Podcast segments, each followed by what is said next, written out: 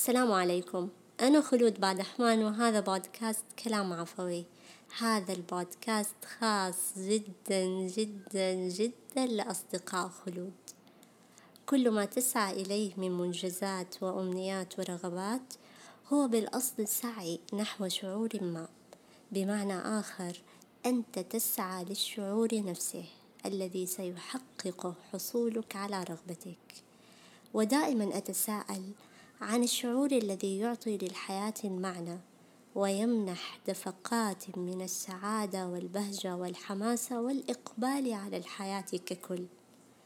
في هذه الحلقة لا أملك أي إجابات، إنما أفتح باب الأسئلة على مصراعيه لأقف عند ذاك الشعور العجيب، شعور الدهشة. ما الذي تفعله فينا الدهشة على مستويات عدة؟ وكيف يمكن للمرء أن يخلق دهشات مستمرة وممتدة، وأن يتفنن في ابتكارها، ولأي مدى يجازف لأجل الحصول على دهشة واحدة؟ وهل توازي عوائد الدهشة الثمن المدفوع لأجلها؟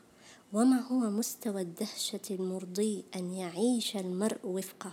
والكثير من عصف الأفكار التي أملك لها فلسفة خاصة.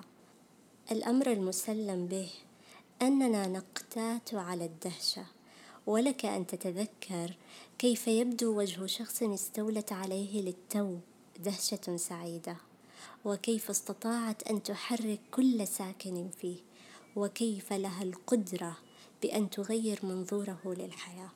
برأيي لا يشيخ أولئك الذين يتعرضون للدهشة باستمرار ويعرضون أنفسهم لها عمدا دون انتظار مصادفتها. أولئك الذين لا تمنعهم بساطة الأمور أو تكرارها من أن يهتفون بعلو أصواتهم الله بعد حكمة سمعوها، أو مقام أطربهم، أو معنى لامس وجدانهم، أو منظر أخاذ خطف أفئدتهم، أو حتى تصرف لم يكن متوقعا أو وافق توقعاتهم فكانت جل الدهشة. السؤال: متى آخر مرة شعرت فيها بالدهشة؟ ومتى أدهشت؟ ليس سهلا أن يندهش المرء وهو يركض طوال يومه، يجب عليه أن يبطئ من إيقاعه ليحظى بدهشة ولو عابرة. ويكاد يكون من الصعب أن تصنع الدهشة الإنسانية الشعورية لأشخاص قرروا الركض في مضمار الحياة دون توقف. تتفاعل الأمور بداخلنا وبطريقة ما لتنتج عنها الدهشة أو اللاشيء، ولكن للدهشة أهلها، وهي خبز الروح على مر الأيام وطوق النجاة في أصعبها. وكم يبدو مدهشا أن تستقبل مثلا رسالة معايدة شخصية مكتوبة لأجلك أنت، أو رسالة صوتية ممتلئة بالمشاعر. الأمر مدهش لشخص عادي، فكيف لشخص يقاوم الاعتياد وعادة تحديد الكل في خضم زحام الحياة العملية والمادية البحتة؟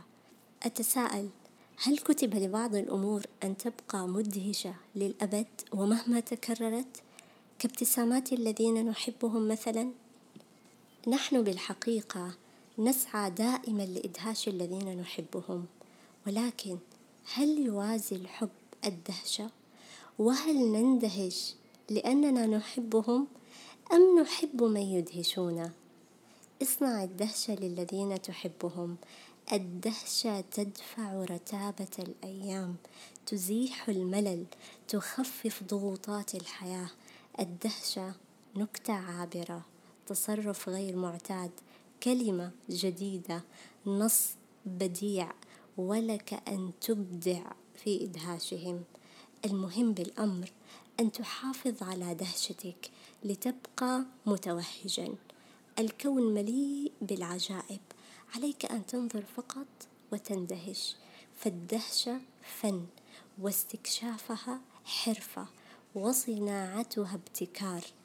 لا يمكن أن تكون صاحب فكر خلاق ما لم تحرض روحك على الدهشة، أن تبحث عنها قصداً وأن تتعرض لها. اسمح لنفسك أن تتعجب، أن تبدو طفلاً في شعورك، أن تنظر للأشياء بعين المرة الأولى، أن تخرج من ضيق الاعتياد والإلف لرحابة الدهشة.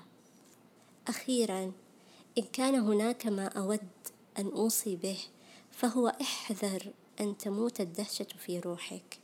الدهشة يعني أنك ترى ما وراء الأشياء، تسمع ما لم يقال صراحة، أن تلتقط المعنى الأبعد من الظاهر. الدهشة أخت الجمال وابنة الحياة. الدهشة دلالة روح حية، قلب يقظ وفكر متوقد. دمت مدهشا للأبد وصحبتك الدهشات السعيدة. شكرا لاستماعكم، لا تنسوا تشاركوا الحلقة لكل الناس اللي تحبوهم، بس اللي تحبوهم، ونلتقي بإذن الله تعالى في حلقات قادمة.